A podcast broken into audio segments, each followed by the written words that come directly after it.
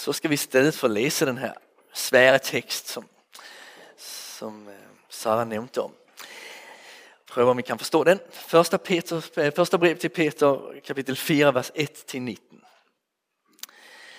Da nu Kristus har lidt lemligt, skal også I væbne jer med hans sind. For den, som har gennemgået lemlig lidelse, har gjort sig færdig med synden, for ikke længere i den tid, der er tilbage her på jorden, at følge det menneskelige lyster, men Guds vilje. For det er mere end nok, at de i den forløbende tid har gjort, som hedningerne vil, og levet et liv i udsvævelser, begær, svir, vilde fester, drikkelag og utilbørlig afgudstyrkelse. Nu der ikke længere styrter jeg ud i den samme strøm af udsvævelser, undrer der sig og spotter jer for det.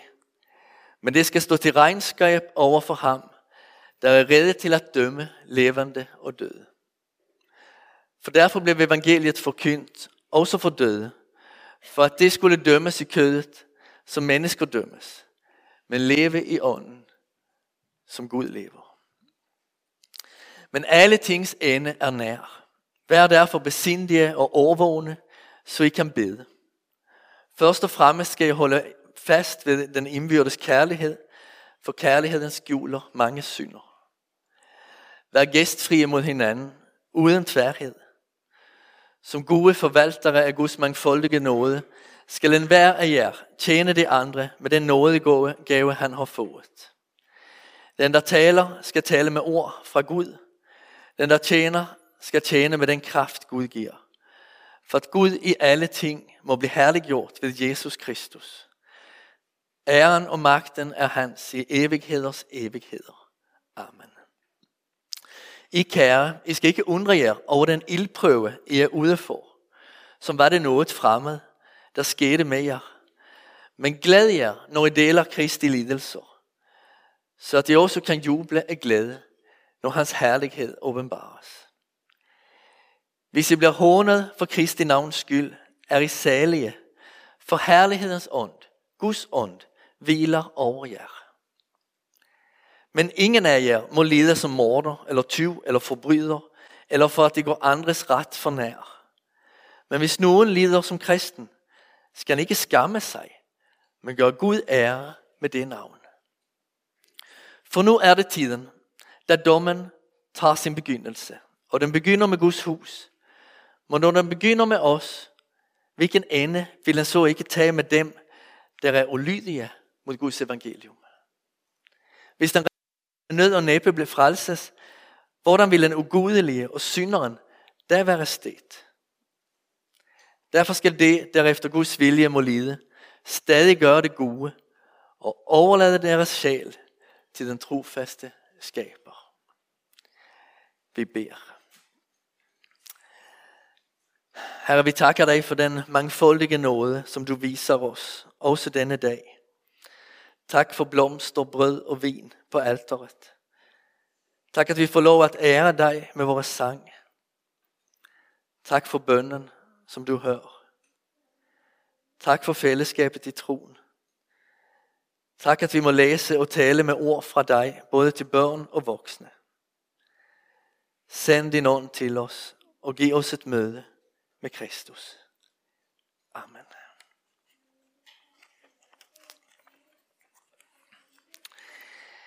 Jeg skal i min prædiken i dag fokusere på det fem vers, der direkt handler om menighedens liv og fællesskab. Peter giver os en meget inspirerende og konkret opskrift på en god menighed, som jeg synes er vel værd at, at se lidt nærmere på. Men jeg vil også kort kommentere nogle ting fra det øvrige vers, hvor Peter taler om lidelser. Han beskriver i indledningen den livsstil, som de fleste i menigheden i Lille Asien arvede fra deres forældre og nærtstående. Den var styret af menneskelige lyster og bestod i begær, vilde fester og afgudstyrkelse. Nu er det frelst fra den livsstil. Nu vender det sig bort fra den. Og i den proces at orientere sig bort fra det gamle liv mod et nyt liv i Kristus, har kropslige lidelser spillet en væsentlig rolle. Den som har gennemgået lemlig lidelse har gjort sig færdig med synden, skriver Peter her i indledningen.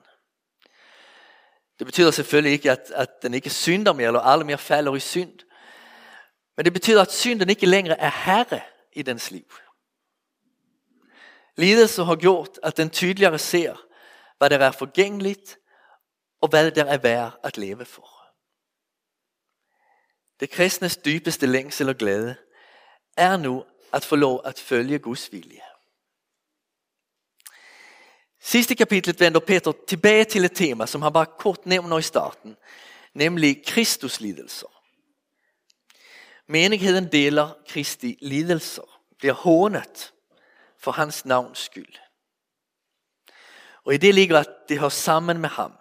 Dem der gifter sig tar ofta ett fælles efternavn som udtryk for at det hör sammen. Og det er også hvad der ligger i, i navnet her. Det kristne lider, fordi det har Kristus som efternavn. Det hører sammen med ham. For hans navns skyld, fordi det hører sammen med ham, så udstår det lidelser. Og det er ikke rart. Det er ikke en rar oplevelse med Kristus lidelser. At blive hånet for hvad det end er, er jo, er jo svært. Og, og ikke mindst for sin tro, som betyder så meget for en, og, og for tro på Kristus.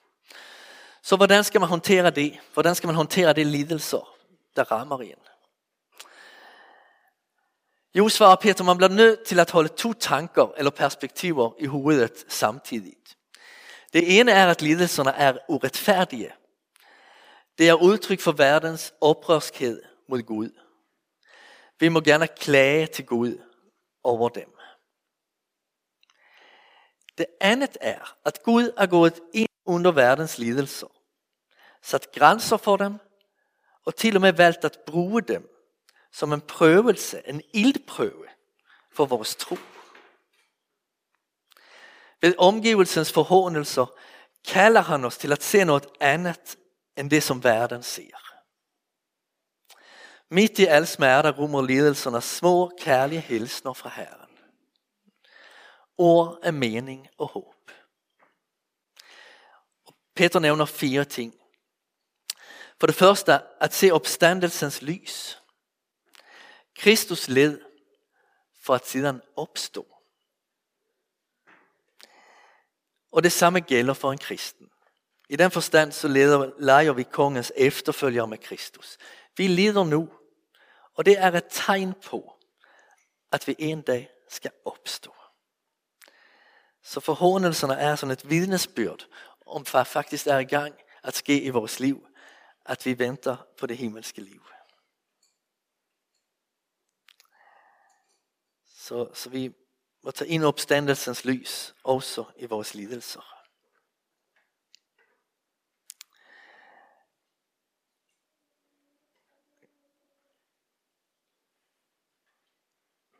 Og det andet han nævner, det er, at Gud er nærværende. Lidelserne er et udtryk for Guds nærvær, eller et, øh, ja, et tegn på Guds nærvær i vores liv. Kristus blev spottet og hånet på korset, men Guds ånd var over ham. Hvis I bliver hånet for Kristi navns skyld, er I salige, for herlighedens ånd, Guds ånd, hviler over jer. Så det er det andet vi må se i vores lidelser. Nu lider vi, men det er også en påmindelse om at Gud er hos os. Og for det tredje kalder Gud os til at ære hans navn. Hvis vi lider for vores tro, gør vi det til hans ære. Og der er intet vi hellere vil, end at få lov til at ære ham med vores liv. Det er derfor vi lever, for at ære Gud. Og for det fjerde kaldes vi til at se Guds retfærdige dom Forhånelsen af Kristus og hans folk er uretfærdig. Men den sag behøver vi ikke tage ansvar for eller tage hævn for. En dag skal vi stå til ansvar for vores liv. Og andre skal stå til svars for deres liv, stå til svar for deres liv. Så der er altså to perspektiver på Kristus lidelserne. Det ene er, at det er verdens modstand mod Gud. Det er uretfærdigt, det er slet ikke rart. Det andet er, at Kristuslidelserne er noget, som Gud vælger at bruge til at prøve vores tro. Han stiller spørgsmålet, er Kristus centrum i vores liv? Oplever du modstanden som helt meningsløs? Eller ser du, At den er tegn på den fremtidige opstandelse. På Guds nærvær i dit liv. En mulighed for at ære Gud. Og et tilfælde til at overlade alt til hans dom. Jag jeg tror, at vi behøver øve os i at se disse tegn og disse kald. Der er intet, der tyder på, at vi vil besparet for Kristus lidelser i den kultur, vi lever. Det ser ikke ud til at befære forhåndelser dag for dag. Men i stedet for at modstanden får os til at opleve os forladt og bange, får vi hjælp med at se dem som tegn på Helligåndens nye liv. At det faktisk bryder frem, også i det mørke.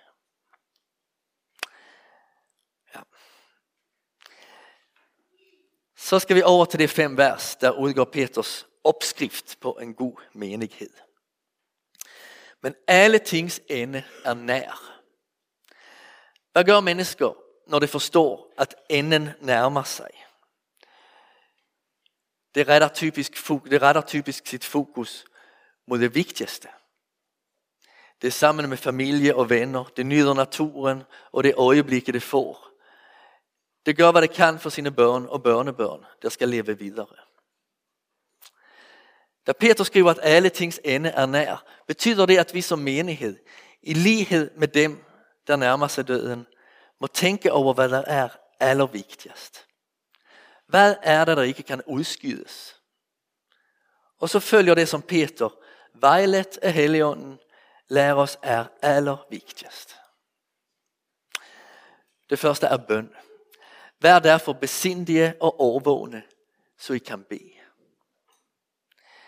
Den, der drikker alt for meget alkohol og alt for ofte, flygter fra sig selv. Den dumler sine følelser, følelser i stedet for at møde dem. Bøn er at gå igennem sig selv til Gud. Når vi er sande og åbne med os selv, kan vi også få et sandt og åbent forhold til Gud. Desuden er vi nærværende til at se andres behov, og ikke kun vores egne. Jeg tror, den hurtigste og sikreste vej til at vitalisere en menighed, er at begynde at spørge hinanden, hvordan kan jeg bede for dig? Eller er der noget, jeg kan tage med i bøn for dig i den kommende uge? Vær derfor besindige og overvågne, så I kan bede. Alene eller sammen som enighed. Det er den første prioritering. Den anden er det, som, som Sara allerede har talt om, men vi, vi siger noget mere om det. Om kærligheden. Først og fremmest skal I holde fast i den indbyrdes kærlighed. Først og fremmest. Gud interesserer sig ikke kun for, hvad vi laver. Måske bliver hans store spørgsmål i dommen, hvordan elsker du din kone, eller din mand, eller dine forældre, eller dine kolleger, eller din menighed. Han spørger efter vores kærlighed. Og så giver Peter tre konkrete eksempler på, hvordan vi kan vise hinanden kærlighed. Ved at skjule synder, som Sara talte om her. Kærligheden skjuler mange synder.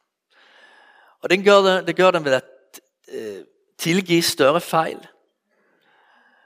Det gør den også ved ikke at påpege alle vores mindre mangler. Vi har vores personlighed og vores svagheder. Vi må lære at leve sammen med andre, sådan som de er.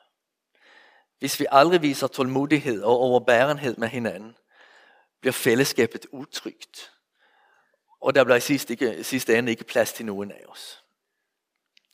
Så vi skjuler synder ved både at tilgive og ved at acceptere, at vi har mindre fejl alle sammen. Og det må vi bare leve med. Det andet han nævner er gæstfrihed. Vær gæstfrie mod hinanden uden tværhed. Peter skriver til en bruget skare mennesker. Personer, der havde været vant til at omgås sin egen samfundsklasse, var kommet med i kirke og skulle pludselig omgås alle mulige. Gæstfrihed kunne let gå hen og, og blive til en sur pligt. Vær gæstfrie mod hinanden. Der var et par her i menigheden, der kunne konstatere i foråret, at der er flere i menigheden, som det ikke kender så godt. Så det har begyndt at invitere nogle af dem hjem. Og i dag giver Peter tommel op for det initiativ, og for alle andre gæstfrie initiativer i forhold til menighed og naboer og andre. Både mere ligesindede og mindre ligesindede. Jeg tror, at her er mange, der gør det. Og at det meste tid og overskud, der hindrer os fra at gøre det endnu oftere. Selvfølgelig kræver gæstfrihed noget fra os. Vi vil ikke, at huset skal ligne lort, eller at maden skal være helt uspiselig.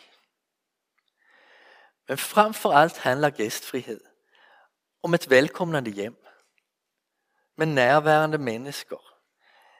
Eller i hvert fald mennesker, der prøver at være nærværende.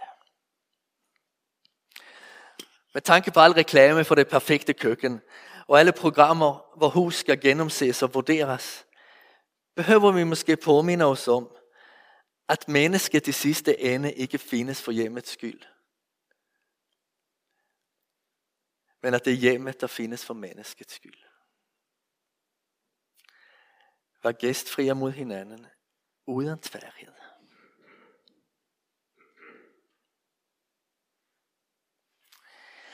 Ved nådegaver. Vi viser hinanden kærlighed ved nådegaver. Som gode forvaltere af Guds mangfoldige nåde, skal enhver af jer, jer tjene det, det andre med den nådegaver, det han har fået. Peter siger ikke her, hvis I har lyst, så må I gerne bidrage med noget til kirken en gang imellem. Han udfordrer os til at tænke efter. Hvad gaver har Gud givet mig? Hvad kan jeg bidrage med? Hvordan, hvordan kan jeg konkret give Guds nåde og kærlighed videre? Og han udfordrer os også som menighed at vende os til Gud og sige, dette slider vi med. Disse gaver har vi brug for. Og bede om det gaver. Jeg tror, at en ting, der kendetegner nådegaver, er, at det i det lange løb giver den, der har fået dem, glæde og tilfredsstillelse i tjenesten. Man kan godt mærke, når der er en, der bliver nødt til at tage en opgave, som for eksempel at undervise børnene, eller at være formand i menigheden, men som har rigtig svært ved det. Det ligger bare alt for langt fra højrebenet. Jeg tænker slet ikke på vores formand eller på vores, vores uh, eh, børnemedarbejdere her, eller det er slet ikke det. Men, men, men jeg har været med i mange missionsforeninger, hvor der er ingen, der har lyst til at blive formand. Og til sidst er der en, der bliver nødt til at træde frem. Og den bare slider med det. For det, det er bare ikke ham eller hende. En bliver bare nødt til at tage det. Og sådan er det. Altså, man kan blive nødt til at tage til den slags offer i en overgang. Men i længden kan man ikke holde til det. Man behøver finde opgaver, der ligger nogenlunde inden for rækkevidde for det man, det man har gaver for. Og samtidig skal det tilføjes, at gaverne altid gives os. Altid gives os i vores svaghed. Altid. Og det betyder ikke, at vi ikke må være trygge i opgaven, føle selvtillid, at tro på den talent, vi har.